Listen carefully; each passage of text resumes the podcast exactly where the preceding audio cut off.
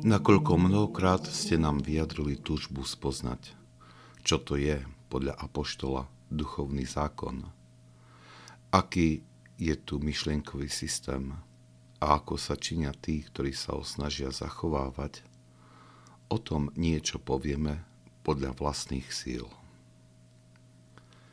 Týmito slovami začína svätý Marek Asketik 200 kapitol o duchovnom zákone. Ako z jeho slov vyplýva, reaguje na prozby svojich učeníkov o poučenie a o zdieľanie jeho duchovnej skúsenosti. Dá sa povedať, že podobná prozba bola impulzom k drvivej časti patristickej literatúry, ktorá sa zaoberá asketickým životom.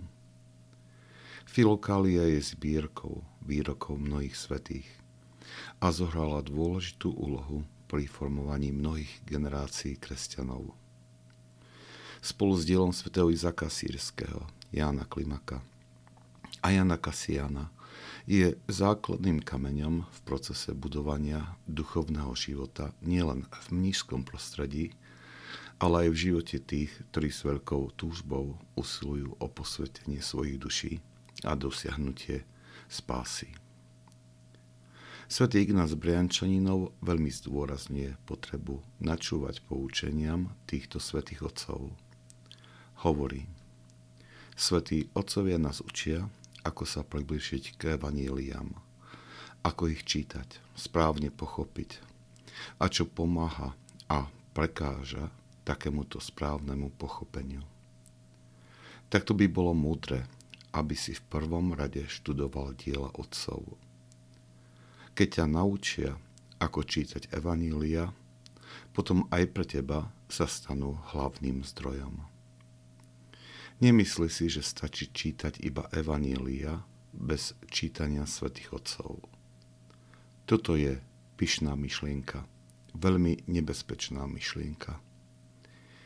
Je pre teba lepšie, keď ťa otcovia privedú k evaníliam, ako ich milované dieťa, ktorého vychovávajú a vzdelávajú skrze svoje dielo. Všetci, ktorí bláznivo a pyšne odmietajú svätých Otcov, a pristupujú k evaníliam priamo s bláznivou neúctivosťou a nečistou mysľou a srdcom, upadajú do smrteľného sebaklamu. Evanílium ich odmietne, pretože prijíma len tých, ktorí sú pokorní. Čítanie diel svätých Otcov je začiatok a koniec všetkých čností.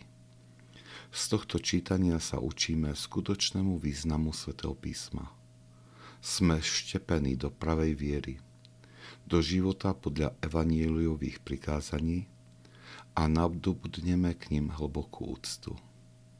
Jedným slovom, tieto diela učia nás spáse a kresťanskej dokonalosti.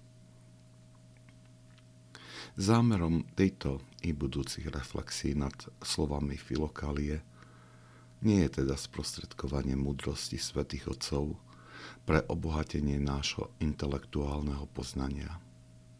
Takýto prístup by bol znehodnotením tohto diela.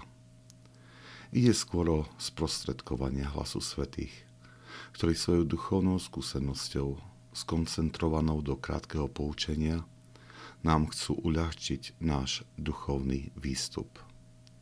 Mali by sme ich preto prijať s poslušnosťou učeníkov a pokúsiť sa podľa nich formovať náš duchovný život.